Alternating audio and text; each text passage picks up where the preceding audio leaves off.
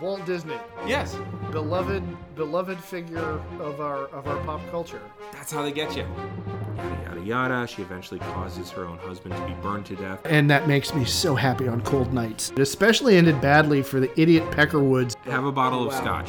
Okay, that's twice that he's mentioned redheads. it is un-American to get in the way of our freedom to restrict people's freedoms. That was the point. Okay. Yeah. Okay. I know plenty about but- these things. But I love me some Bobby Drake. Yeah, well, if that's all we've got, then we're darts. being really lazy. yeah.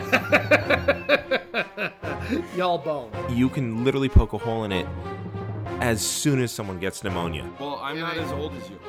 Well, haha, motherfucker, I got a wizard.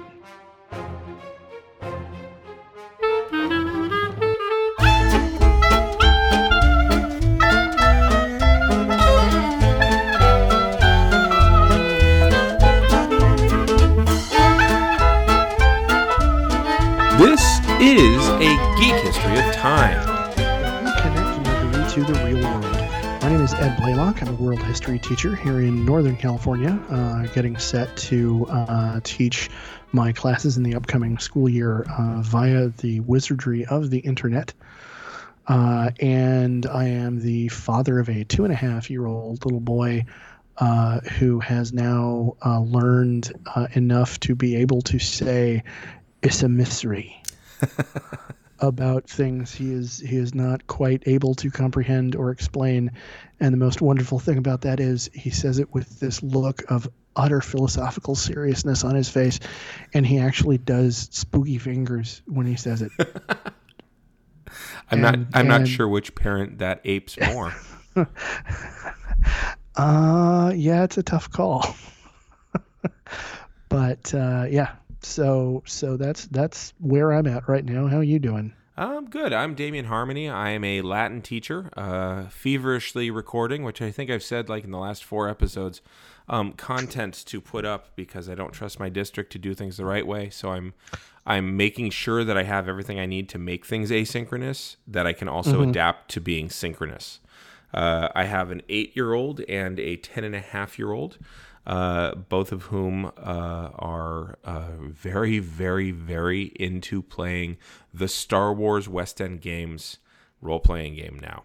They started Awesome. last week. They are decided Nice. to be Wookiee twins um, and Jedi at that.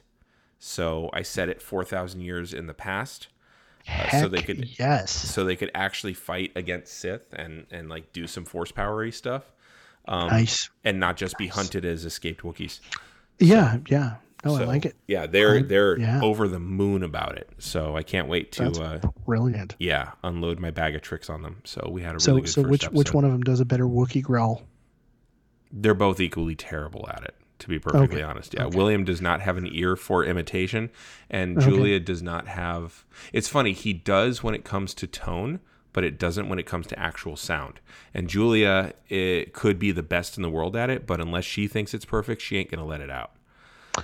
Bummer. So they're both terrible at it. So I just Yeah. downloaded the Wookiee app because that's a thing that exists in this world. And uh, so yeah, Man, see, that was that. Was, I I actually got told back in high school I was not allowed to play a Wookiee. oh really? By by my by my my circle of gaming friends, Star Wars was, you know, I've told I've talked about this in the past that like you know every every Friday or Saturday night I was like, all right, we're getting together. What are we gonna play? Right. all right, well, you know, Who's gonna run it? Rifts. Yeah, who's going to run it? Okay, well, you know, if I'm running it, it's got to be this or this. And uh, when we would play Star Wars, um, a couple of times I said, "Come on, just let me play a Wookiee." No. Well, why? Well, well, come on, why not? Because because we've heard you try to do a Wookiee growl and it hurts. All right, fine. oh, yeah. and so and so I wound up playing an outlaw. Um, Okay. Who who was who was the one character I played like consistently over and over and over and over again for like four years, uh, whereas everybody else was was bringing in kind of one shot characters. you know. Um, and so my character wound up being the one with the best you know stats of anybody in the party Naturally. because I had all the experience points, and so you know by the end of it, um, even though um, he he essentially refused to accept any kind of official rank within the within the rebel military. You know, on Mhm. paper he was like you know a corporal, um, but but he but he had the tactical acumen and was essentially given the responsibilities of you know at least a lieutenant commander because like no no no you know what you're doing. The rest of these guys they're chumps. You, we're, we're giving you the orders. I was like, okay, cool Nice. but Nice. yeah so we we had yeah but yeah no um so so based on that i have to say that the Wookiee app is cheating It is, I but I have I feel- children, I feel so I'm okay cheating for them. yeah yeah, Yeah. okay right, fine So yeah. it's it. You know, they're not they're not 15 with their peers. They're eight and 10 with their dad. So, but I Yeah. have found that like since we're not allowed to travel anywhere, we could uh you know explore in the theater of the mind. Um, uh yeah that's that's like it. unfortunately how it has to be. So yeah no I like yeah, and just So- because we've completely given up on making things timeless on this show, uh, the wall around the White House exists. Number one, uh, it's a thing that I can say without any irony. The wall around the White House is now 13 feet high. Um, the federal troops have actually left left Portland, and the protests are remarkably peaceful all of a sudden. Um, no Huh. connection there. Uh, imagine that um, and the president Like- has floated the weather balloon of, uh, well, you know, maybe we, we can't have a safe election in November.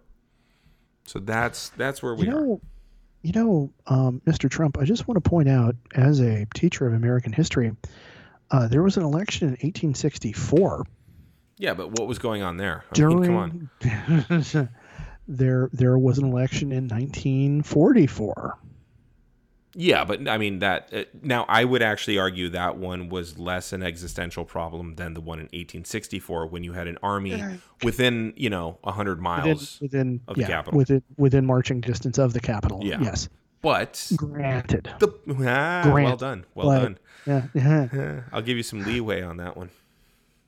Sherman, you must be joking. Oh, don't stone stonewall me now. Ooh, nice one. That's Thank a you. long street you're marching up. God damn it! I ran out of generals. uh man, you really. Hooker. Yeah, oh, you really. You know what? You are the steward of all this knowledge. You really are. Oh, oh, well, Thank you. well done, well Thank you. done, played, well played. Yeah.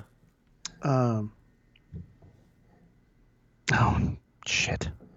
Oh. And now, and now I've now got you've the- blanked. Oh, I'm McClellan. All your friends. You're gonna be so embarrassed. son of a bitch. That was the name I couldn't remember. Which is funny because he wanted to be president in 1864. yeah, yeah, yeah. Um, So- I mean, I could, I could, I could remember that he was, you know, a popinjay and a and a poser, and could have ended the war in '62, Mhm. if I'm remembering the chronology right, and and refused to actually assault Richmond because he had a big, beautiful army and didn't want to risk breaking it. Yes. Fucking chicken shit. and of course, there's also there's also the fact that you know he was not exactly pro-Confederate, but not exactly anti-Confederate. Right. Kind of like, yeah, if they want to leave, it's it's. You know, like yeah, yeah. I went to school well, with these guys. You know. Yeah. Oh Lord, there. You know, we could probably do so. So for the audience, uh, Mhm. before we started recording tonight, we were looking at you know what, what what are some ideas for for new you know ideas for the podcast for episodes we could do. Um, and and we're getting we're getting to uh, uh, a, a- phase where we're we're the ladle is getting very close to the bottom of the barrel. So send us ideas. Scraping. So yes, please, um, add, add us on Twitter with with whatever you want to hear us talk about. Um, but uh, uh, I just realized we could spend at least one episode, probably two, hmm uh, just just letting me rant about what a fuckwit McClellan was. I mean, honestly, we could probably look back to any episode that I've done on American history, and there's, I could probably stitch together the times that you did do that, and make a whole episode out of it. Well, not specifically about McClellan. I haven't picked specifically on McClellan. oh, yet. there are a couple times you did. Uh, Okay. Yeah, All yeah. right. So we probably got 15 minutes of material there. But So yeah, could have ended the war in 62. Just Mm. saying. Shithead. So, uh, yeah. So my kids Anyway, are playing mo- Star Wars yeah. with me. Yeah. All right. Cool. Cool. Yeah. Uh, we're getting off the subject. Uh, but you know, interestingly, you Mhm. mentioned that your kids are, of course, playing Jedi, yes. and because, like, I mean, come on, um, I that's that that was if, if I if I got the opportunity, if I was in a campaign where I could play a Jedi, usually I did. Yeah. What a shock. Uh, the guy who yeah, plays a The paladin. guy who plays a paladin in D and D. Yeah, I know. Big surprise.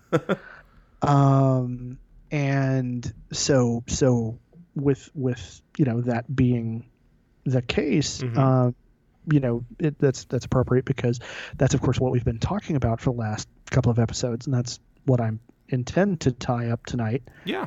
Uh, is you know what what what the Jedi Order uh, could have been Sure. what, what or or what could have been instead of the Jedi Order if George Lucas had known anything about history Right. because it's always back on George Lucas night here at Geek History of Time. Oh, absolutely. We- we love we love the universe you created George but Thank you. Now leave. Yeah You brought wonderful guacamole. Irish goodbye. yes yes yes Yeah. Um, so, uh, just just really quickly Mhm. uh, to kind of go back over to to kind of reintroduce kind of where we've been. Uh, the Jedi, of course, inspired by Jidaigeki, the the samurai of what those of us in the West usually would refer to as samurai movies coming out Right. of Japan. Uh, that whole genre of period drama, uh, period action flick, uh, which has as one of its branches Chanbara, which is literally sword fight movies. hmm Um, so it's it's there. It, Chanbara, I I would characterize as being the Japanese version of wuxia movies from China. Okay. Which I arts- would- I would- version Chinese martial arts flicks. I would, and I would draw the parallel between those and spaghetti westerns over here in the states, and they're all happening roughly at the same time, aren't they? Uh, well, okay. Contemporaneously? I'm, I'm gonna I'm gonna I'm gonna split a hair. Okay. uh, with a lightsaber on that, and I'm going to say um, rather than getting rather than than dialing it down quite so tightly to specifically spaghetti westerns, hmm I'm going to say the western genre in general, Fair enough. Fair enough. Uh, because en- Enrico Morricone and and those guys doing that particular almost exploitation subgenre of the western is a very specific. That's thing. true. Yeah, it's got From- very from a specific very- beats. yeah from a very specific kind of era of of cinema and i mean they all are swimming in the same pool Yeah. for lack of a better analogy there um but um i think if if you're looking for the inspiration for it you'd be better off looking at tom ford sam peckinpah Okay. not tom ford uh, john ford John Ford. All right. John Ford, Sam Peckinpah, um, Tom Jones. Yes, yes. Uh, Tom looking- looking- Collins. no, Tom and Jerry. no, no. Fucker. Thomas So, Jane. Uh, no, no. Jane no, did- Curtin. Did did did an okay job as the Punisher, but no, Jane, you ignorant slut. Um. So, but but if you're if you're looking for if you're looking for inspiration, you'd want to look at it at a timeline or or a point in time in the Western genre earlier than hmm Morricone and and those guys. Okay. Okay. Um. Because you know, um, Kurosawa, you know, really started uh, doing his stuff in the in the 50s and into the 60s Right. if I'm remembering my timeline right. And uh, you, know, uh, the the spaghetti westerns were notably later.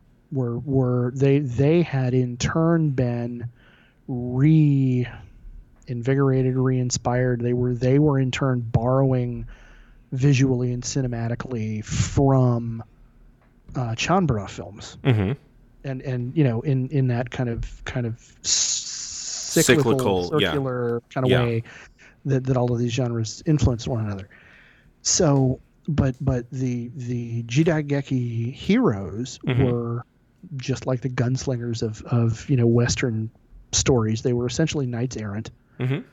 Um, and we And- talked in a, in a and that's your episode- wuxia as well because Well, yeah, yeah. yeah Um, and and we mentioned in one of the last two episodes that Mhm. um, you know the context, the cultural context for having all of these you know wandering samurai in a Jidaigeki movie is one of there's been a war, one side won, one side lost. There's a whole bunch of guys who are essentially out of work mercenaries right. or out out of work. They're knights who are now out of work and don't have anybody to work for. Right. Um, and they're operating in this weird limbo where they have these privileges because of their class but they're impoverished and they you know and, and they don't really have a job. Hmm but they do have an internal code that Yes. then obviates itself by the end of the film. Yeah but yes. they are wanderers uh, who i mean they they don't have a centralized authority whereas before there used to be one yes yeah it's very episode four it's very obi-wan Yes, kenobi in the desert oh oh yeah immensely immensely and um you know and and so the the coming coming from that set of tropes hmm all of the Jedi are trained martial artists. They're Right. all they they all know how to use a lightsaber. Um, they have the Jedi Code, which is it's very loosely defined in the films but it does get Yeah. canonized later um, yes, to the point where there's also a Sith code, which also gets canonized uh, Yes. at the same time. But that here's here's what I love about the Star Wars universe and whatnot. Um, the let's see if I can do this. George Lucas writes the movies, um, and then uh, he licenses the book rights, um, I believe, to Bantam. Um, he tells them flat out, okay, uh, I have full control, creative control over all these characters, um, but I'm not going to micromanage. Instead, here are the guidelines. Luke can't get married. Um, no permanent romance. You can have him romance, but you better end that romance because I plan to write the sequels. He said that in '91. Oh, yeah. Um, sequels, not prequels.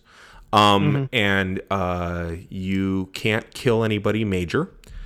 Um, and all the books have to tie together. Then he licenses it out to very uh, to West End Games, the role playing system, the one that I'm playing with my kids. yeah, Um, he did that in the late '80s, if I recall, Yeah. maybe the early Yes. '90s. Yeah. it was it was it was late '80s because Okay. I was I was playing the second edition Okay. of the West End game in 91, 92. Okay. So he licenses that. There is an explosion in those books Oh yeah, where tons of um, backfilling information, like they explain to you how the empire works and all this, all of that was also had to be consistent with what was in the books and the novels. All of it had to be internally consistent. It couldn't just be whatever. Oh, another rule he had was you can't, you cannot ever reveal the race of Yoda, um, and you can't really do shit with him either. And and most of the books were set after um, episode uh, six. Um, and so then in the role playing games, you had all of this. In fact, the role playing game is where you first have the, the, the name of the planet Coruscant. yes. And then it bounces into Timothy Zahn's book. Well, and then and then hold on, Okay. because also it's in the role playing game that I first saw anybody actually explain the timeline of how exactly did the Republic fall apart and turn into the Empire, Yes. Which was in the Imperial, if I'm remembering right, it was Yep. in the Imperial source book, Yeah. which then also like created Mm-hmm. and codified the entire fascist uh, uh, inner workings Mhm. of you know psyops and and Oh, yeah. all of all of those all of the milit- quasi military you know law Yeah. enforcement you know secret police arms Yep. multiple secret police arms uh, of the Imperium, um, and and one of those books was actually where uh, a, a friend of mine in in the Star Wars campaign he was playing in um, actually played a droid character uh, who was SO three SO Okay. from Oh, uh, K two K two S O. K2SO, Mhm. uh, who who- a, a a repurposed Imperial droid, Oh, cool. and and he was specifically a destabilization droid Mm-hmm. um, with split with with effectively split personality. Okay. So most of the time he was happy, fluffy, you know, happy go lucky, and then uh, when anything happened and uh, you know his his switch got flipped, he turned into a murderous computer hacker. Okay. So you have all of those books and all of that backfilling what's going on in the novels, and then he licenses out to um, Dark Horse, the comic books, Yes. and they decide what happened 4,000 years ago. And that's where you see the codification of the Jedi Code. There is no uh, ignorance. There is the Force. There is no, you know, da da da da da. Um, and um, it's and and then because of that, there's the Sith Code, you know, and there's no weakness. There's the this, and then that code, and that uh, all of this is part of the books and, and part of the EU, and and people started categorizing Lucas canon, movie canon, book canon like because sometimes you know it, it- like i said uh, he lets us play in his driveway and sometimes he backs over our Yeah. toys um but uh but the best part though is that when he was doing he had dave filoni doing the clone wars cartoon Yeah. uh the most recent clone wars cartoon when you meet darth maul he is reciting the sith code which you can find in the old comics Oh, yeah. and and there's so many things and and that's before lucas sold it to disney then once Oh, lucas sold it to disney disney was like okay that's all legends but then they start plucking the best parts and just kind of Yes. reskinning them. But uh darth maul reciting the old sith code was always just a huge thing to me. I was like oh my god. There it, it's like the the name of coruscant being in episode one. You're like oh my god they're legitimizing the books. Oh yeah. but then further because this is the Sith code and he's talking about being a Sith and just I mean it was, it was really cool. So Oh, yeah. um I I I'm sorry but I the the Jedi code thing they have the internal code Yeah. Yeah. um and Yeah, it's it's and- canonized. Yeah, and and what I was what I was going to say about the Jedi Code Mm-hmm. is um, the the parts of it that are most clearly inspired by Lucas or or hmm ode to Lucas are, you know, Cracker Jack box uh, Buddhism. Yeah, the patchouli Without- smelling Buddhism. Yeah, yeah, without without any any you know context uh, Right. uh, attached to it, and and Like now we're empty getting cones. into yeah, yes, I like it, and Yeah. and now we're we're getting to kind of where again we have all of the stuff that got backfilled Right. in all of these other in all of these other areas and then it got picked back up and in this particular case it got Mhm. picked up by lucas and turned into what the jedi order looks like in the prequels Right. and the funny thing is we have the jedi jedi hmm Geki, knights hmm um, who are clearly inspired by the image and the perception and the mythology mythologization. Harry Potter. um, sorry, had a Stephen Fry moment there. Um, uh, but you know the the the myth making of Right. uh, of of of you know the wandering Ronin, uh, you know very clearly uh, inspired what what Obi Wan's talk about the Jedi in the original trilogy Right. looked like. And then we have all this other stuff get developed and all this great, wonderful, you know, backstory. And then we wind up seeing the Jedi Order show up. Right. And it it winds up being this very hard left turn Well, as would. to what they were hmm like what they were described as being and how they operate as an organization And I in think the pre I think part of that is because the source material that Lucas had to go on was a few lines that he had written and Alec Guinness had delivered.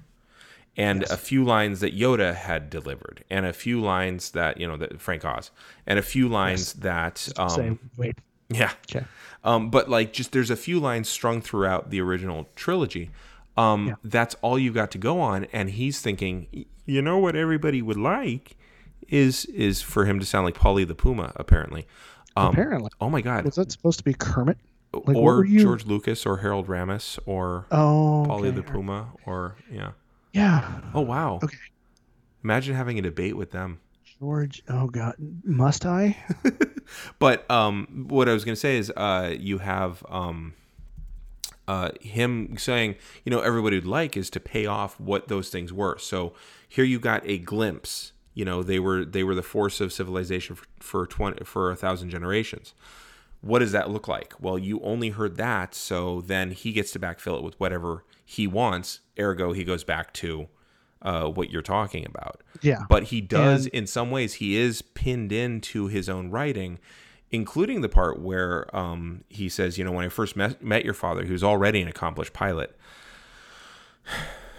You know, he's Yeah, that's so uh, wizard Annie, you know, uh, but yeah. Oh God. Yeah. and and all that but like so you had to you had to somewhat stick to or shoehorn into you know the fact that a 10 year old said i'll try spinning that's a neat trick and then he blew I, up I think. Yeah. I think. I think shoehorning is a better one. Shoehorning is a better verb there. yeah Um. And.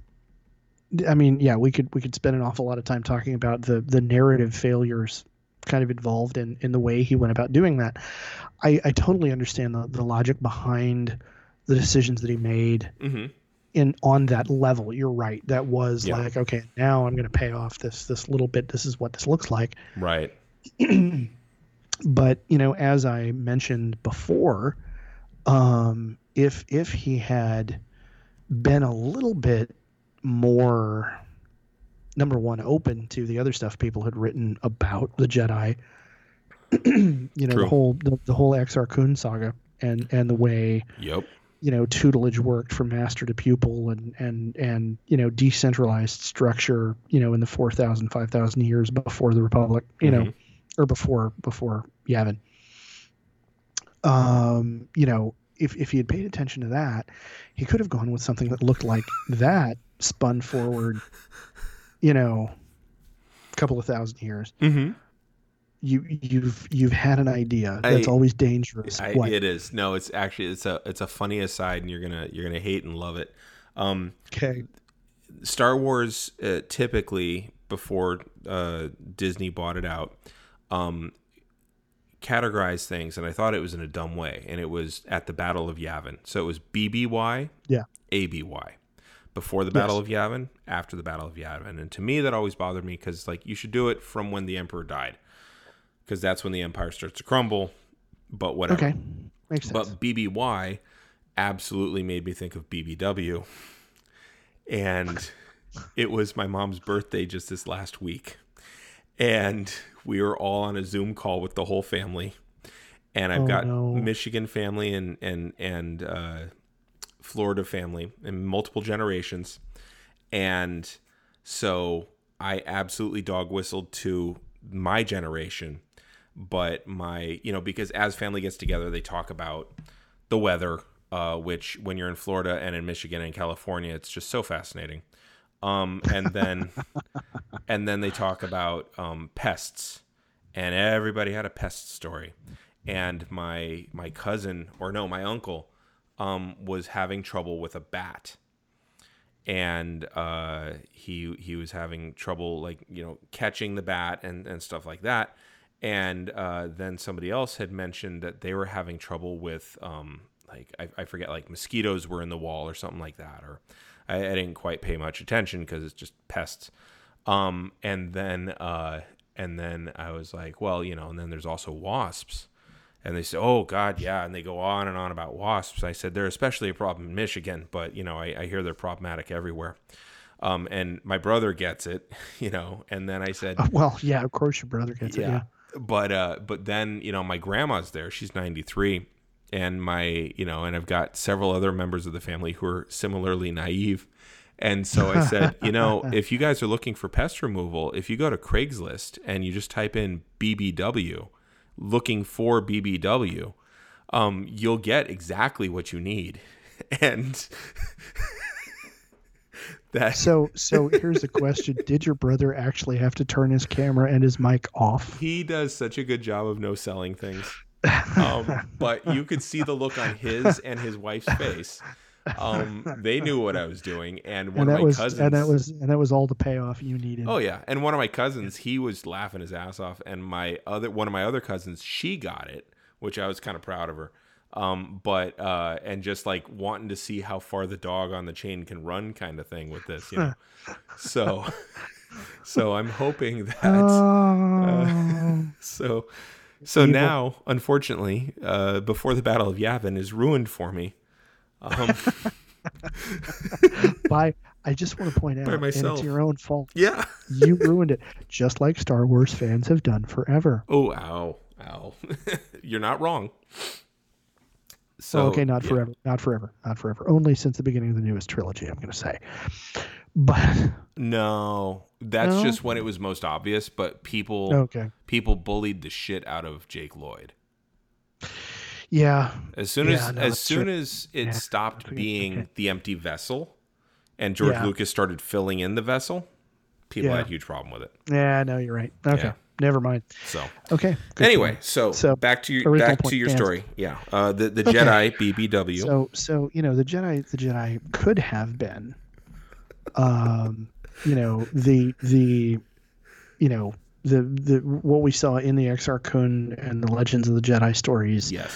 Moved forward by you know three thousand years, but what we wind up seeing is the Jedi Order which mm-hmm. has these very rigid rules and this very strict kind of hierarchy and right. you know well you know the council doesn't like that and it's not like they hunt heretics down right. but it's really clear like if you run afoul of the council you know you're persona non grata and you know and and you know stuff just it, it, it makes your life a lot more difficult well, and it also is like way too bureaucratic. Like you have to be a oh, certain level of master to be able to access the you know the library at certain levels like it's yeah. just ridiculous and i mean on a certain level when you're dealing with okay uh, you have an order of you know combative wizards i can kind of understand like okay no look we don't want you to hurt yourself or anybody else like with with getting access to stuff that you're not ready for or haven't been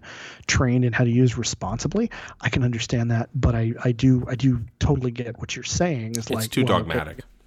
yeah, yeah, yeah, it is. Enti- yeah, no.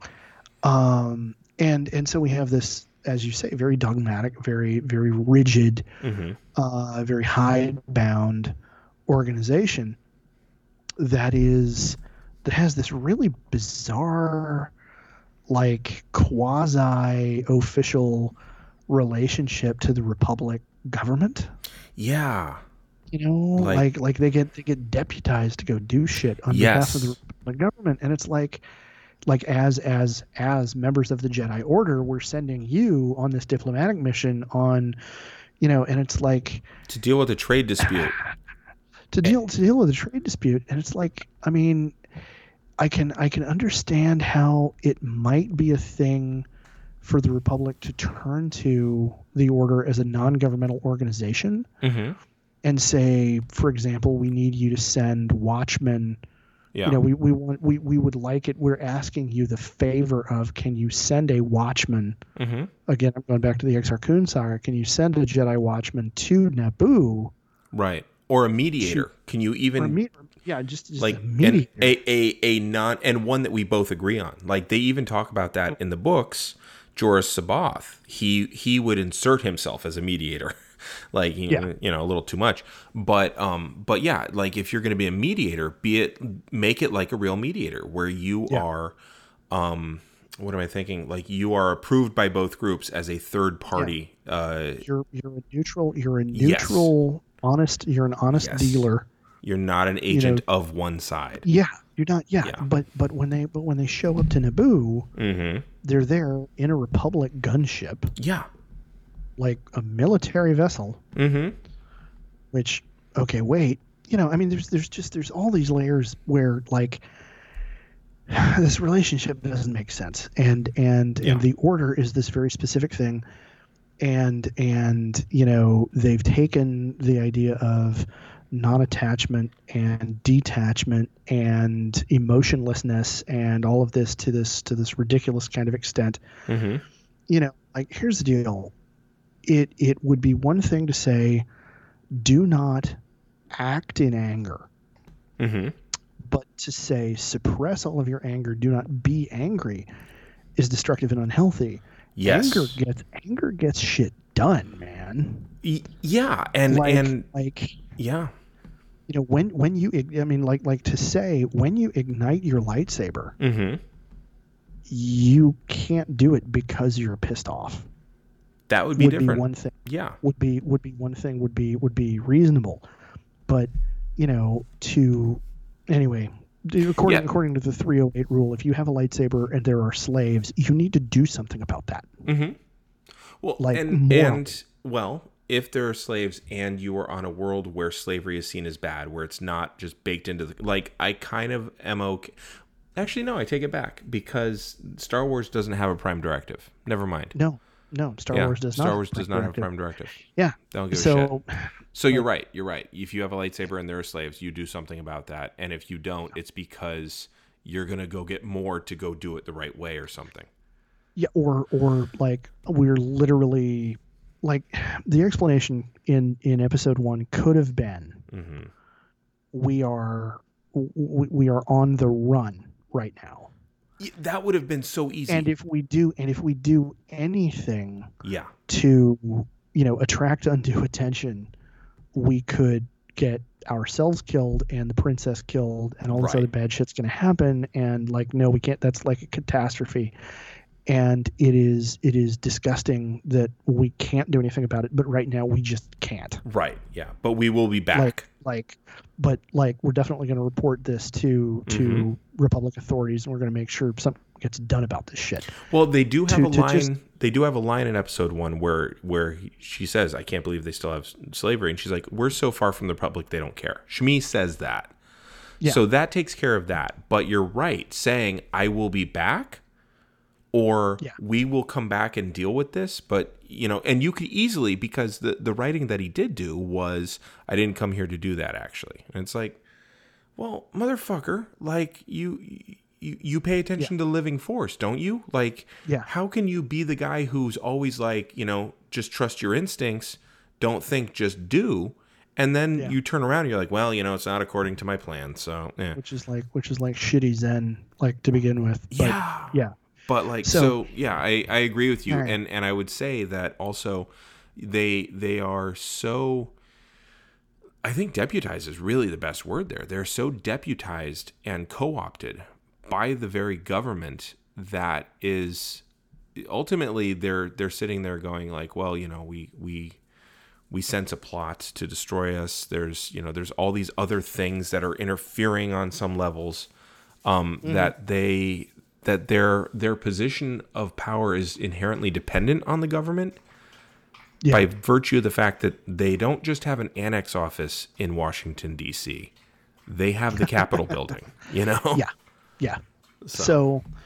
so and and you know so so that's that's what we see Mhm. when when Lucas sits down and codifies okay this this is this is what the Jedi Order looks like. hmm That's what we wind up getting and it's kind of problematic as as all fuck on like a number of levels. hmm And again, the thing is I'm I'm going to get into what that actually looks an awful lot like out of history.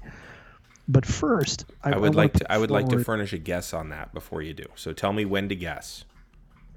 Okay, go ahead and guess now. Oh, oh, okay. Uh, it sounds to me, and again with my very limited knowledge of this period of time, but honestly, it sounds to me like a Franciscan monastery close enough to Rome that they actually get letters.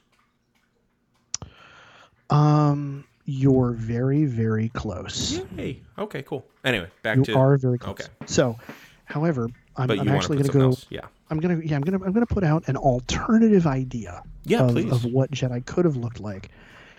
Um, and and I gotta, I gotta talk. Um, so, so I'm gonna, I'm gonna. The example I'm going to talk about hmm is from the Holy Roman Empire Okay. In in starting in the very late 1400s up into the early 1700s into into the 17th and very early 18th century Okay. um, and i got to talk a little bit about historic european martial arts uh, before i get there so like i mentioned before This is like when I say, "Well, now I have to talk about pro wrestling." a little bit Yeah. uh, yeah but i'm not going to take up like the rest of the episode with this I mean, like you know, a third. of The episode is young. probably, but you know, yeah. so, So um, in Asian traditions Mhm. of of martial arts, um, and and I think weapon arts maybe in particular, Mhm. but I'm, that's kind of a guess. The lineage of schools of martial arts is is a really big deal.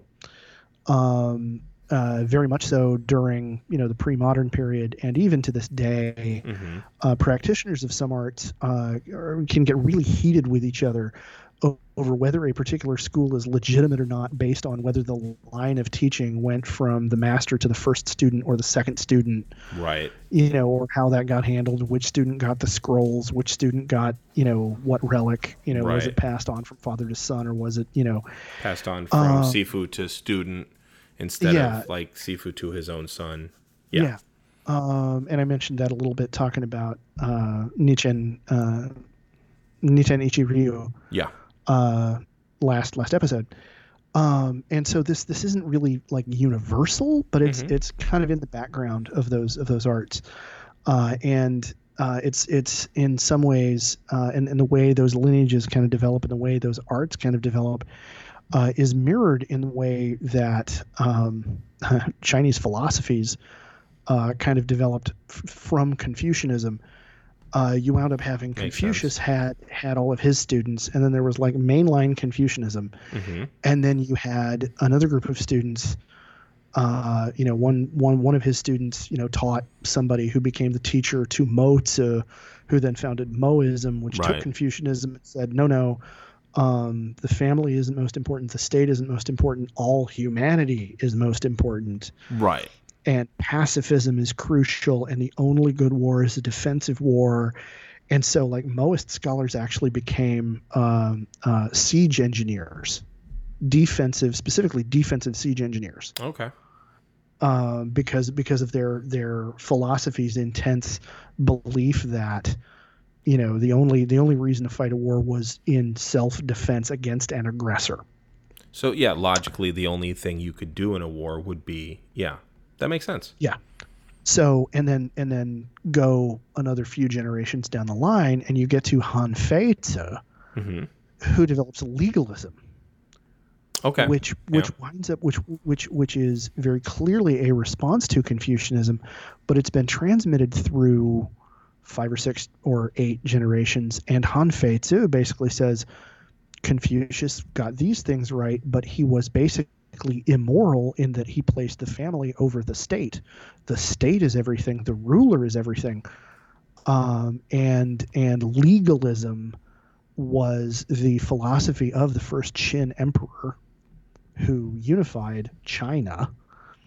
Um, and it was an incredibly harsh system that actively hunted down Confucianist scholars wow. because because they so it was like going full Sith like Right. from a from Yeah. a Confucian standpoint it was it was full Palpatine So I got a Uh, question for you. Like, did yeah. Confucian scholars dress a certain way, or was it just like you could tell by the schools that they had?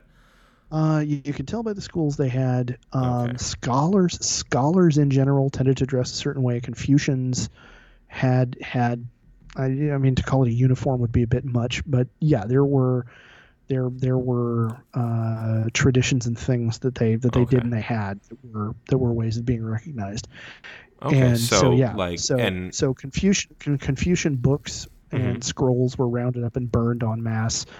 Um, I mean, it was it was really it was nuts. It was it was full on several centuries BC, you know, Mhm. fascism. Like, and did it- that it- did that lead to a lot of um like unrest or instability, or did it actually stabilize?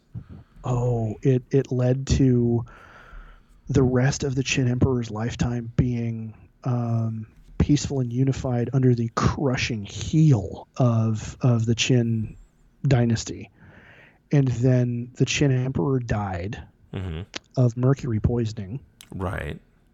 But Uh, like, was it was it like it, it sounds like though it was super Iron Fist keeping Yes. everybody happy or calm keeping everybody under control. under control. Okay. So it was all right. So this anti-Confucian didn't lead to confusion. Um, Yeah, no, and no, no, the no. the Qin Emperor ground everybody under his heel. Yeah. Um, and Un- then until- and then there was a second Chin Emperor. So now you've doubled your Chin Emperors. So they have a double Chin Emperor, um, Yeah. grinding everybody under their heel uh, to the confusion of nobody. Yes, precisely. All right, Well done. thank you, Well done. thanks. Um, I, I don't think it was a gold medal. I think it was a quick route to a silver medal. I, I'd say so. Quick to Yeah, the I silver. so. Yeah. Yeah. Fuck you. Ah, Now that one was good. yeah. Yeah. Well done. Thank you. Well done. Thank you. So, so in in the West, Yes. in in Western martial traditions, there are definitely schools hmm of practice and theory. Uh, Lichtenauer, Meyer, and Fiore are kind of three of the biggest names uh, who were authors in the early modern period who wrote fighting manuals hmm in German because I'm a Meyerite, so everything I do is in German rather than Italian. So Fechtbuch, Fechtbuch. Right. That's Fight. that's where they they fight to see who can grab the book the quickest. Yes, Yes. precisely. Yes. Yes. Um, and so, um, so each, each of them had their own system. They had different things that they emphasized. And so, HEMA types, more studied than I, uh, can and do have very intense, detailed debates over the strengths and weaknesses of each system, uh, which one is the most authentic, uh, et cetera. And they have magnetic weapons because they're made of hematite. Yes. Yeah. Yes. Yes. So polarity is a very important part of any kind of fencing stance. and- no, yeah. the north side, south side of your blade. Exactly. No. Yeah. No. so, um, now, now, what's interesting is in the modern era, hmm all of these schools are something that we are working to try to reconstruct. Um, and and we're we're rediscovering things as a community from all of these manuals. And so the the intensity of of vitriol between you know Fiore guys and Meyer guys and Lichtenauer guys. I'm sorry. You're saying Fiore guys. yeah, Oh, okay. yeah, Yeah, yeah. Okay, just- yeah, I- right. okay, yeah. No, you're right. I missed it. Yeah. You know, it's then the funny thing is they're really hard to miss at tournaments because they all have the spiky hair Exactly. and uh, They've know, set themselves on fire just at the bottom of Yeah. their tunics. Yeah. yeah, yeah, yeah, yeah. That's his forehead, folks.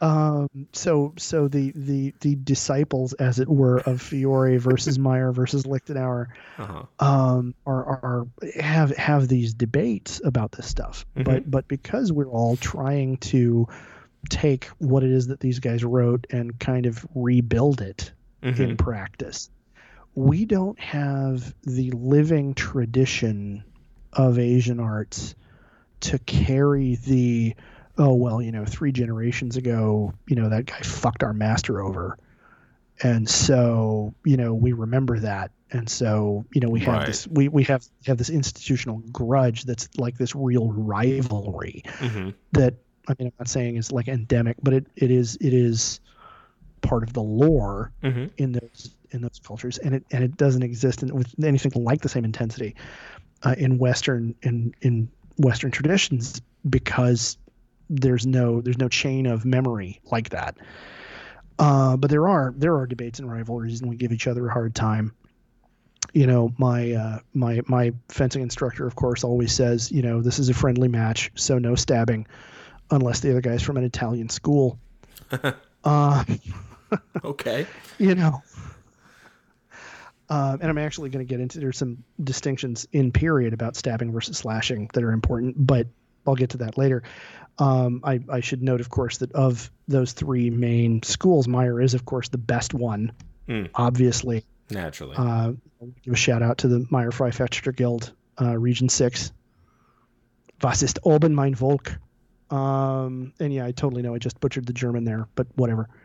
Uh, what's okay. up, my people? A- apparently, the Italian fencers do that regularly. So. no, they don't. No, they don't. No, they poke holes. Ah. They poke. okay. They stabby, stabby, stabby. Do. Italian stuff is a lot more stabby. Gotcha. Well, and that's why uh, you you guys are more able to just kind of endure things, and after an hour, you've defeated them. That's why it's called licked an hour. Licked an hour. Yeah, Yeah. nice. Yeah. Nice. So I have a So- question for you. You Okay. you you have a, a good deal of ties to your Scottish heritage. Yes. Why didn't you go into any kind of Scottish fencing club or anything like that? Because hmm um the short answer uh, anybody anybody with Scottish heritage in the audience is going to get a laugh out of the short answer because Culloden um anybody who doesn't have Scottish heritage um that's that's the battle where the Scottish Highlanders were crushed by the redcoats Okay. uh, ending ending the, the Jacobite rebellion uh, effectively, um, and and uh, putting an end to the to the Highland way of life. Mm. And the the longer version is, um, there are manuals that talk about fighting with the broadsword specifically, hmm but um, the the way that a Highlander actually fought with a targ and a dirk and a broadsword. hmm Um, Now a targ is- is the shield that has the, The- the knife on it. yes, Right, yeah. yes, uh, uh, yeah. And uh, very frequently, what would happen is you'd be gripping, you'd have the the shield on your on your left forearm, hmm uh, and um, it may or may not have a spike sticking out the center of it. hmm Um, and then in that hand, uh, usually held point downward, hmm you would then have your dirk, Right. which is is essentially a short sword. Mhm. Like D and D stats call called dirk slash dagger. dirk a dirk should be a short sword. Yeah, it's like a long It's- knife. it's Yeah. yeah, it's it's it's a sizable blade. Yeah. And so you'd have that in inside the shield. So you you'd swing the shield to block, and then you could potentially you know try to try to stab with that dirk at the same time. Sure. You'd fight with it in in very many ways, the same way that Vikings would fight with, or Saxons, I should say, would fight with the seax. Uh, in an earlier time period, because they're descended, the dirk is descended from the seax. Mhm. But anyway, um, those those arts were essentially lost Okay. because everybody who fought that way got crushed under the heel of the British Army, um, effectively. And when Scots then joined the British Army in order to be allowed to wear tartan as part of their uniform and have that connection to their culture, hmm they were then taught how to fight like line infantry, Gotcha. which was with a musket and a bayonet, and the Highland charge and broadsword and targ and all that disappeared. Gotcha. and the, the kind of the dirty little secret of of HEMA schools is that the biggest differences between all of us aren't like we use different moves it's what gets emphasized differently between us Okay. um you know there's this there's this vast difference in in unarmed martial arts like you know Sorry, the you just mentioned a part of a penis. okay Well, I mean, when you're doing the Highland Charge and you show your kilt, you show off your vast deference. So, Lord. nice and you show them your dirk, you know, and it's it's Yeah. usually been muddy there, so there's more clay on it. So you're showing off your clay Nice. more than anything else. nice nice Thank you. well done Yeah, well done and then you're gonna go use it on Um, your woman later on, so it's your broadsword. All right. All right. You're you're wow. You're Yeah. in you're in you're in some kind of form tonight. so but anyway, what I what I was what I was getting to was, you know, the, the differences between one school and another school in in European arts sure. tend much more to be well this one is like no no you're in a fight use everything so like i'm going to teach you how to do this with the sword but when you get in close you're just going to throw the guy to the ground and you know beat the shit out of him because Kick you him know, a lot while he's down. yeah, yeah kick him a lot while he's down here's here's the wrestling moves you need to use uh you know whereas you know with with others like italian schools Mhm. uh emphasize you know the point because it's tends to be faster Sure. you know and and so so the, the differences are emphasis rather than actually like a different art Okay.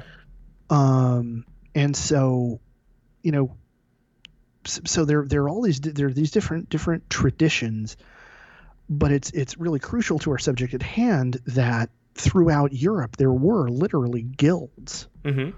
of fencers in early modern Europe.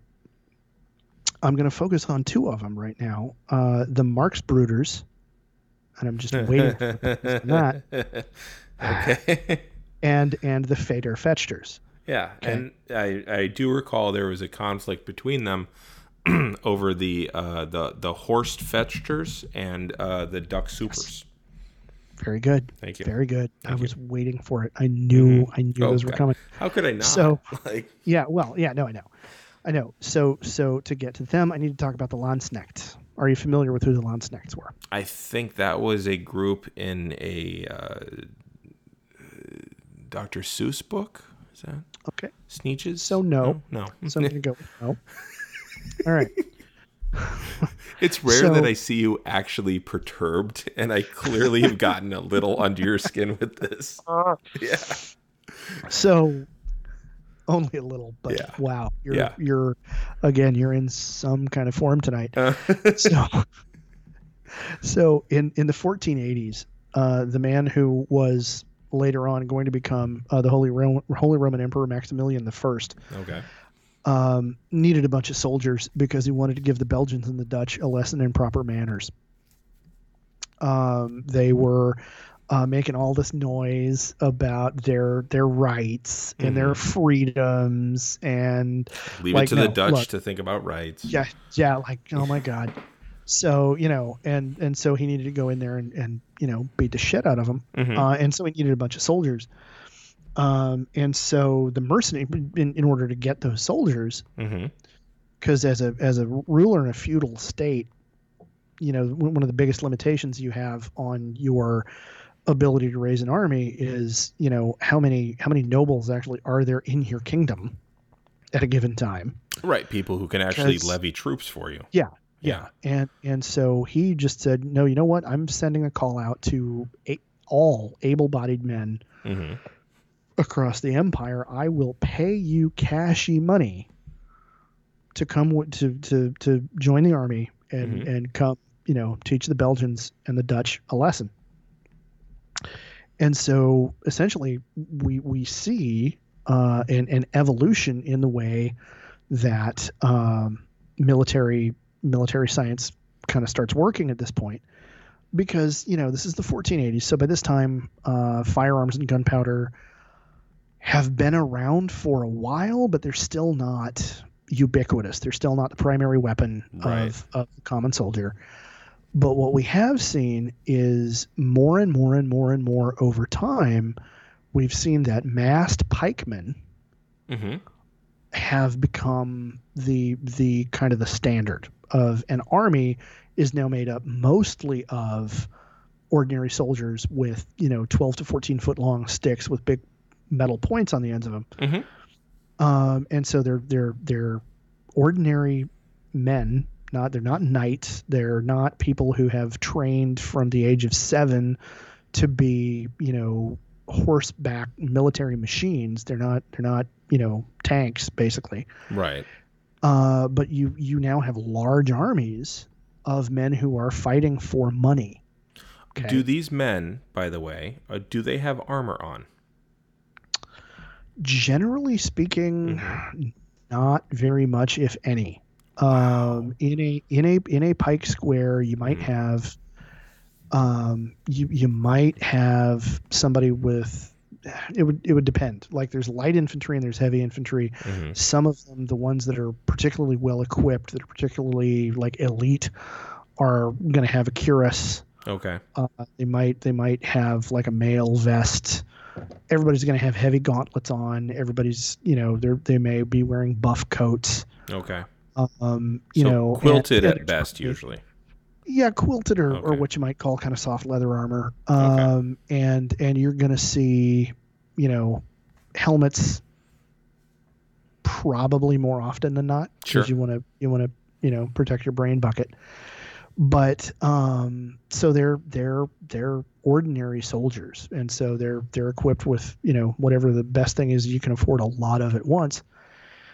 And so they were raised like militia or even as militia. Mm-hmm. Uh, and what we see a lot of is guilds Mm-hmm. forming and sponsoring military units. Okay. So there'd be the Landsknechts who were raised by the Butchers Guild. There'd be the Landsknechts who were raised Wow. by the Bakers Guild or the Glassmakers Guild. Okay. Okay. And so he he sends out this call and he gets a huge response and we have the beginning of, of the Landsknecht tradition. And he has plenty of able-bodied men who are Mhm. now willing to go beat up the Flemish and the Hollanders for pay because like that sounds like fun, right? Sure. Um, what he needed next was a group of professionals to train them Okay. because a pike Mm-hmm. is actually a pretty complicated weapon to handle. It's it's ten to twelve feet long, or Right. sometimes longer. And if you're going to handle it in a pike square, you have to know how to move as a unit. You have to know how to, you know, this is the beginning of drill as we know it today Right.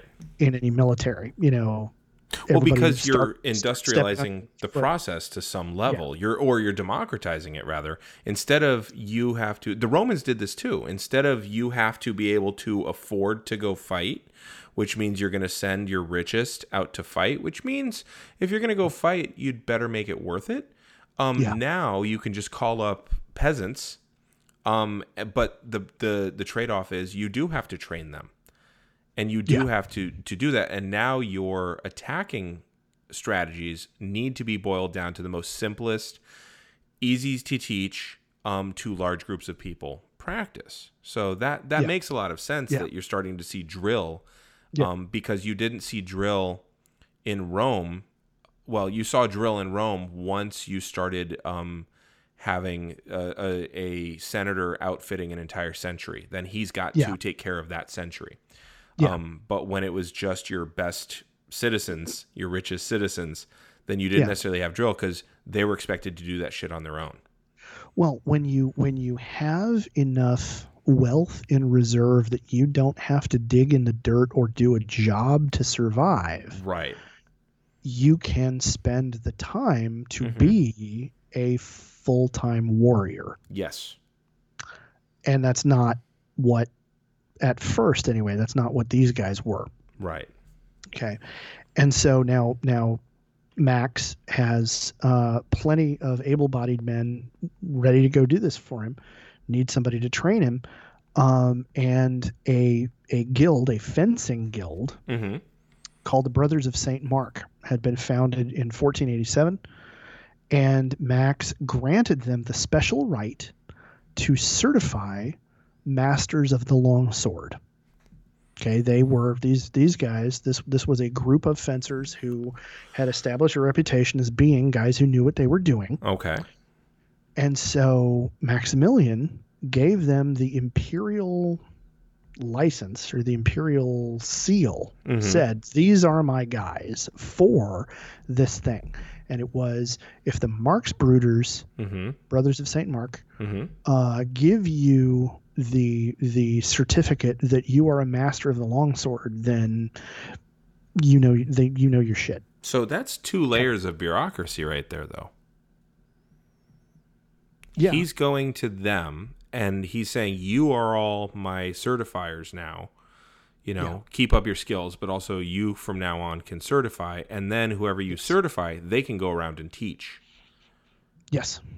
Yeah. Oh, wow. That's, So here's the thing: yeah. uh, the Brothers of Saint Saint Mark is the patron saint of furriers. These guys had initially been uh, attached to the Guild of Furriers. Now they're professional swordsmen and masters. If you wanted to get paid as a Doppelsoldner, okay, so so now we got to talk about different roles as a Landsknecht. So when you signed when you when you signed on to get paid to go you know kill Dutchmen, Mm-hmm. you you were an ordinary soldier. Your your main weapon was a pike, Mhm. and you would probably carry a backup short sword uh, that was a relatively straight bladed uh, slashing short sword. Okay.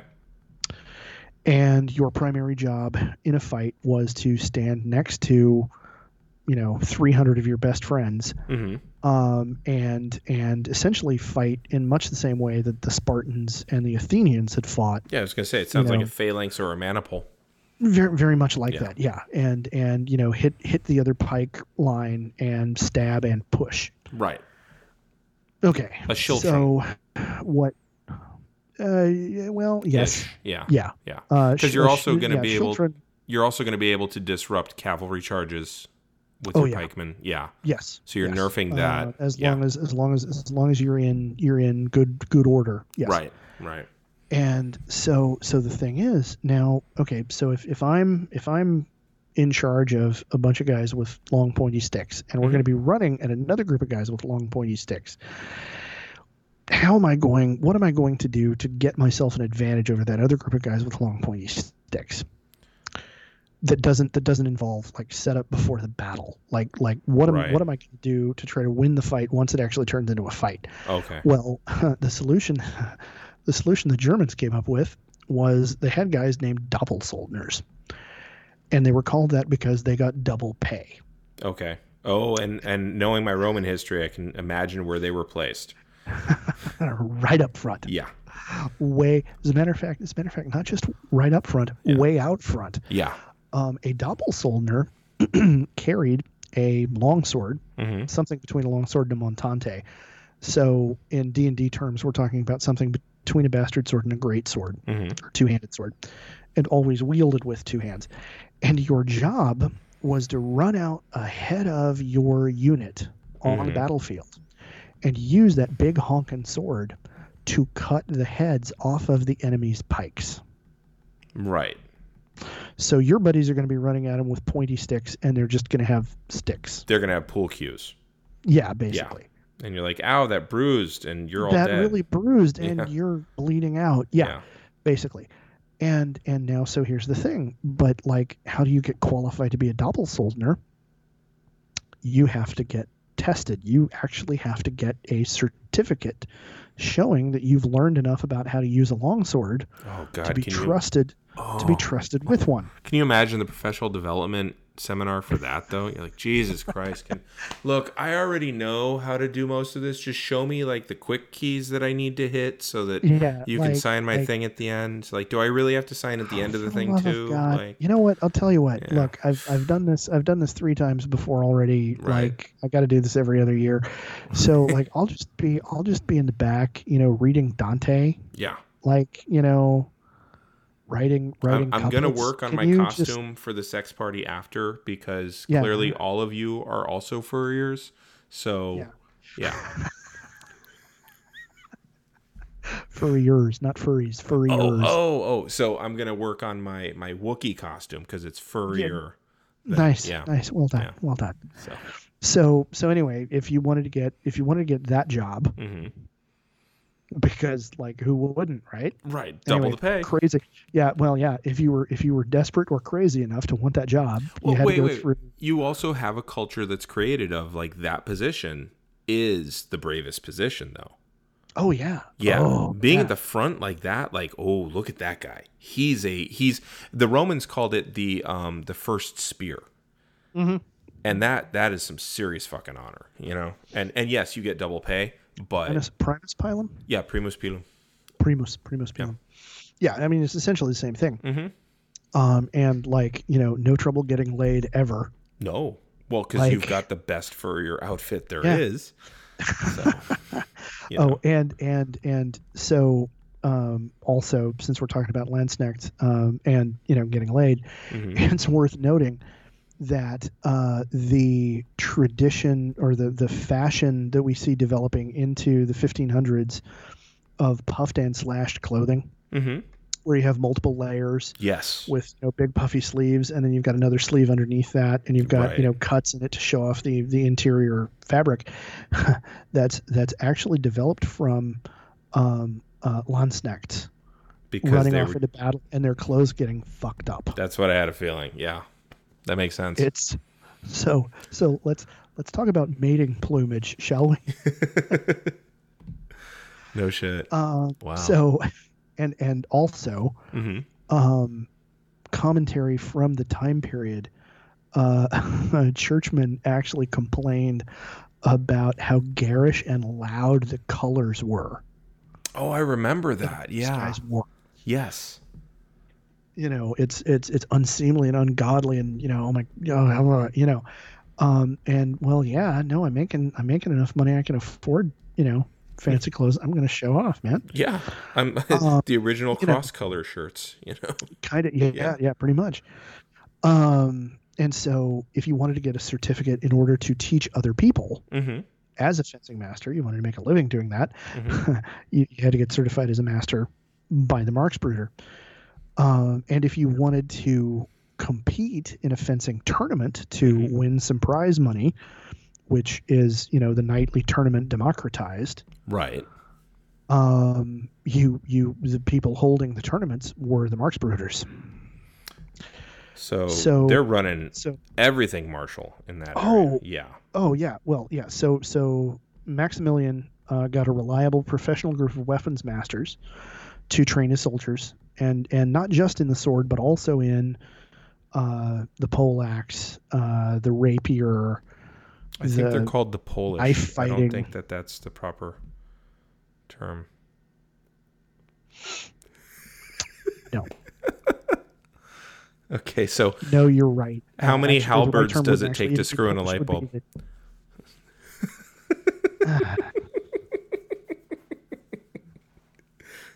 Ah.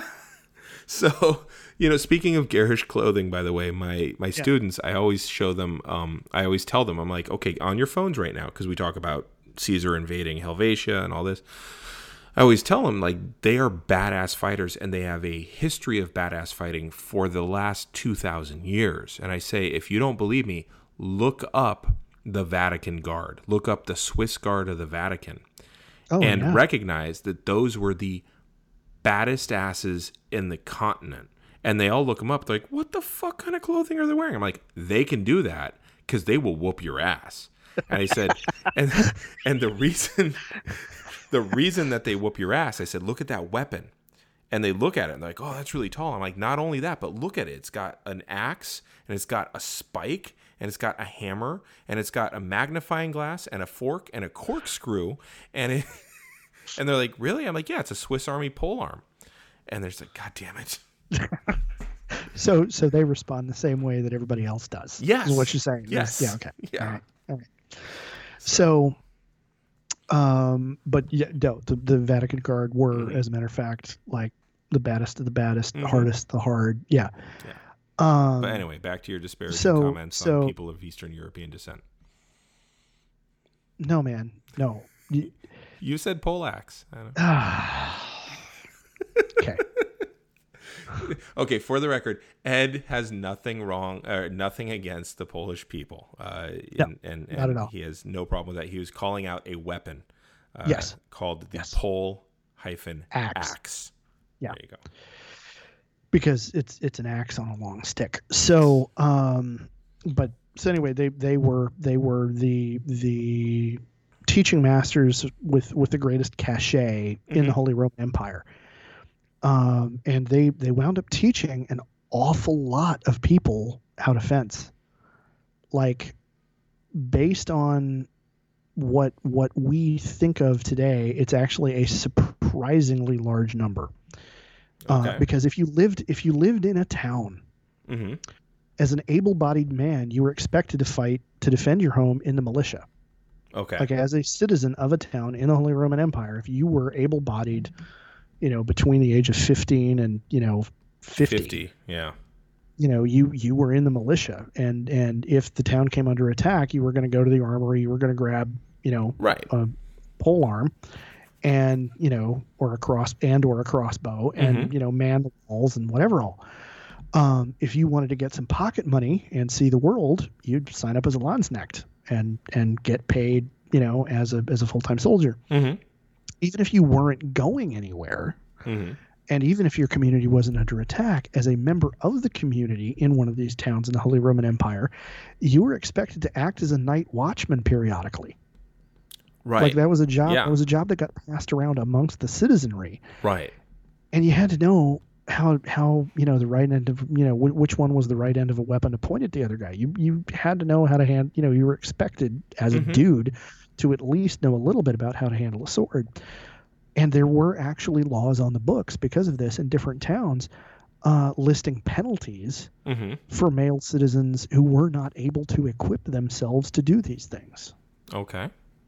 So, so you'd face a financial civil penalty for not owning a sword, and if you're going to own it, then you better know how to use it. So it's the original poll tax. yes, in a way. Uh, so now, moreover, um, getting into a fight with a sword Mm-hmm. wasn't always a jailing offense. Okay. Um, so, so we we have to remember when we're talking about these time periods, we're we are talking about a very different culture and very different attitudes toward violence in Yes. particular in this Yes. in this context. The threshold of violence was much, much, much, much lower. Mm-hmm. Um, The value of And- life was lower too. yeah, Yeah. Um, so, um, and and so in in a city in Germany, well, Mhm. modern day Germany, you know, Prussia, Saxony, you know, any, any of those, you know, All the principates. duchies, uh, the, Yeah. any of the principates. Uh, generally speaking, um, if you got into a fight and somebody got hit in the head with a sword, Mm-hmm. um, there might be a fine. Yeah, a weregeld. But yeah, well, I mean, Yeah. effectively, yeah. Uh, it was it was more somewhat more codified by this time than than Weregeld, but it was basically the same kind of idea. Right. And and you know, if you got into a fight with a dude and somebody died, Right. um, then you know the there were there were very specific circumstances of what actually constituted murder versus well, you know, you got in a fight and These that's what happen. happens Yeah. and and one of the distinctions that's really important is you'll remember I said don't stab them unless they're an Italian. Mm-hmm.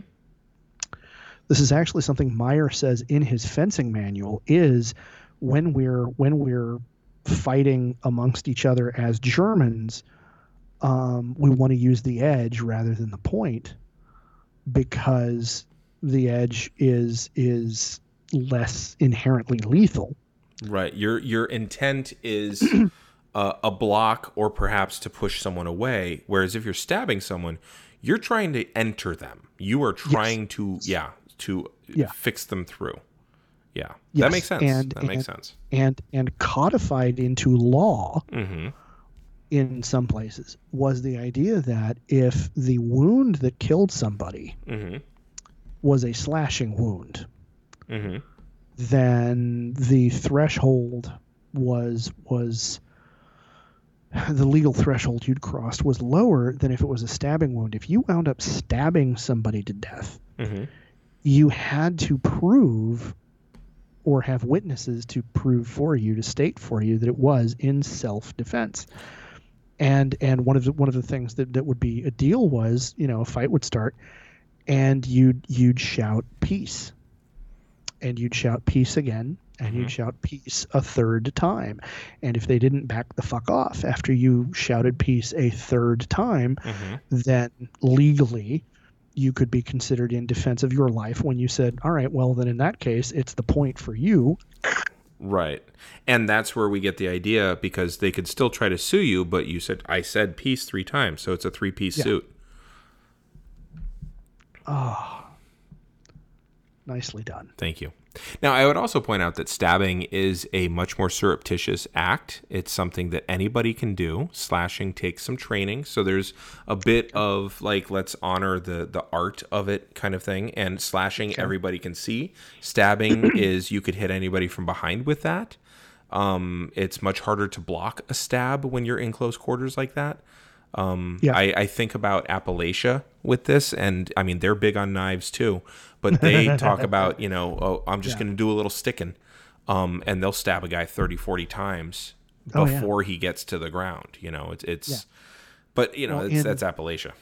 Yeah, well, in later, uh, later, later fighting manuals, hmm uh, when when you know large scale militaries you know were were the norm Mm-hmm. And it was we need to train all of our guys in like all of our cavalrymen need to know how to use a cavalry sword Mm-hmm. so we're going to have a standardized you know this is the english manual for or the british manual for cavalry fighting Right. one of the one of the things that became a truism was the point beats the edge Yes. because mechanically it's much faster to drive the point home than it is to you know you you you inherently kind of telegraph your move With the edge. when you're slashing even Yes. even if you're even if you're lightning quick you know somebody who is equally lightning quick is going to see what you're doing whereas with a point you can you know Yeah, you can get in there. yeah. And also, if you push someone off their center line with a, a stab, they're still going to probably stab you. Like Yes. it's, it's you know, yes a stab's going to Yes. happen. Yeah. yeah So- um so in any event Yeah. um and and so there's there's this this kind of assumption you know in in, in our society generally speaking the number of people who are really trained in how to use a weapon hmm I mean, here in the United States, we're aberrant from the rest of the world. But the number of people, still, even in in the you know gun crazy United States, the number of people that are really trained Right. In in how to effectively use a combat weapon is very very small. True. The number of people who knew at least a little bit about fighting with a sword in early modern Europe was much much higher as a percentage of the population because of what I'm just talking about. Right. And so the preeminent school for learning all of this stuff hmm for a century were the Marx Brothers. Okay. Okay, they were they were the organization, and their members of the Brotherhood of Saint Mark would you know travel to a town hmm and demonstrate. Look, you know, Here's send, what we send do. Three, three or four who who are the best of your guys. Send them at me. Here we go, and I'll Mhm. you know fend them off and whatever, and then get a license from the town council to open up a fencing school, and that was what they did. Okay. Now, they were not a monopoly. Okay. There were free fencers or free fighters who were not tied directly to the Marksbruder. They did practice their arts, they did teach people, but having a certificate from the Marksbruder made it a lot easier to get a town council to give you a license because you were you were affiliated with Right. with you know the Cadillac of of schools. So you had the imperial imprimatur. I was gonna say you also have uh, like the empire's backing. You had governmental backing on this. Yes. Yeah. Now, important distinction. hmm You had a governmental recognition hmm and a license from the government, but the emperor didn't pay them anything. The emperor didn't provide them with the buildings that they had their schools in.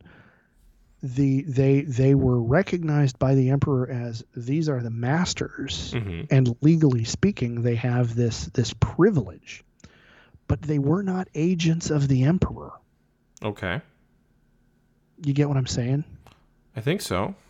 They they were not tied to the imperial authority. They were individually imperial subjects, hmm but the organization of the Marksbruder was not a part of the court of the emperor.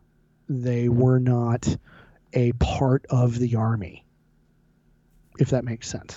Yeah, well, yeah. I'm I'm thinking back to what this original uh, uh, the point of this podcast is, and yeah, Yes. that makes a lot of sense. It's a very important distinction from Yeah. the Jedi. Also, they are named for Saint Mark, hmm but they're not in any way, shape, or form a religious order. Um, they're they're named for the patron of what was you know the Furriers Guild, um, and and you know they had an affiliation with you know Saint Mary also, but hmm that's because almost any kind of big organization like that in the early modern period did Right. and and so what they did was not mystical it was not religious it was very strictly look we're going to teach you how to fight with a sword Mhm. and you're going to be a burger you're going to be a merchant you're going to be whatever your job is Mhm. but you're also going to know how to fight with a sword and if you decide you want to become one of the brotherhood of saint mark then we're going to really teach you how to do this and you're going to become a master Okay. Okay. so that was the Marxbruders. And then about a century after their founding in 1575, Mm-hmm. um, the Frankfurt Council gives license to an upstart fencing guild originally from Prague Okay. called the Federfechter or Feather Fighters. Uh, and of course, the, the Marxbruder uh, objected strenuously to this whole thing. Mm-hmm. Uh, but uh, the Marxbruder, of course, had been affiliated with St. Mark and Mhm. the Furriers. The Federfechter were associated with St. Vitus, who was the patron of scribes, Okay. which is where Feather Fighters comes from. Right, because the Quills. yeah. Yeah. So was the pen mightier than the sword? Um, the Federfechters would probably argue it was a 50 50 thing. Okay. Uh, and so the, the two guilds maintained a not always friendly rivalry well into the 17th century. And, and we do find that there were high ranking masters from each one of these organizations that had positions at the courts of the Holy Roman Emperors uh, into the 1600s, into, you know, late 1600s, early 1700s. Mm-hmm. But again, they had members of these organizations were part of the court, but those guys were consulted as being, well, you know, you're a high ranking member of the Federfechter. What is Mhm. your opinion on this matter of swordsmanship, honor, dueling, whatever? Right. It wasn't. I am sending you as you know. Go go to go Right, to the you an agent Federfechter Council. right. Go you know do this thing, and so you know, if if that had been what what the Jedi looked like, then it could have been okay. Look, if you're force sensitive, these are the guys to go train you Right. and we can train you to control your powers we can train you how to do these things how to be a healer how to be you know a diplomat how to how to be you know how to how to how to use these things for your community how to do all Mhm. this and then if you really want to and you decide that you really want to commit yourself to no no this is what i'm going to be Mm-hmm. then you can be a jedi Right. and this is this is what that's going to mean and this is this is how that's going to look and and you know imagine the stories we could have gotten out of that Oh yeah. You know um you know well you know he's he's he's he's studied under the jedi you know he knows how to do these things but you know everybody in the community knows him as you know A moisture farmer. yeah counselor yeah yeah you know? you know yeah and and but but that isn't what we got from Right. lucas Right. um instead you know he saw jidaigeki Mm-hmm. saw knight errantry and and got stuck on night Yeah. and we got a jedi order that looks like a funhouse mirror version of the knights templar that is a lot to unpack, and I would like us to have a full episode to do that. okay So why don't we stop it there? All right um, and uh, and bring it back for the next week's uh, episode because Okay. I I studied a lot about the Templars uh, when I was right. So- uh, just barely a grad student. So it'll be fun to see what I've forgotten. Um, so uh, if anybody wants to argue with you about uh, the Meyer Lansky School of Pikemen, um, I, I don't remember names as well. Uh, where can they find you on the social medias? Oh Lord. Okay, so if you if you want to get Italian on me and stab me virtually uh, over over stuff I've undoubtedly gotten wrong, um, then you can find me on uh, Twitter at eh blaylock, Mhm. and uh, you can find me on Instagram at Mr. Blaylock. Um, if you want to take issue with the egregious level of hideous punning that that got done in this particular episode, uh, you can you can yell at both of us, which wouldn't quite be fair, but you can still do it at Geek History Time on Twitter. And now, if they want to yell at you over it, which would be fair, where can they find you? They can find me on Insta and Twitter at Duh Harmony. Uh, two H's in the middle. Duh Harmony. Uh, you can also find me every Tuesday night uh, on twitch.tv forward slash capital puns. Uh, it's been four years in the running. Uh, myself and Daniel Humberger and Mark Berg, two Sacramento local comedians, put on a pun tournament for your enjoyment. Uh, get on there and suggest things to us, and we will make you laugh even harder than Ed hit his head tonight. So uh, that's that's where you can find uh, find me and find us. All so, right. all right. Well, for a geek history of time, I'm Damien Harmony. And I'm Ed Blaylock. Blaylock. And until next time, uh, remember, uh, hatred, uh, fear leads to hatred.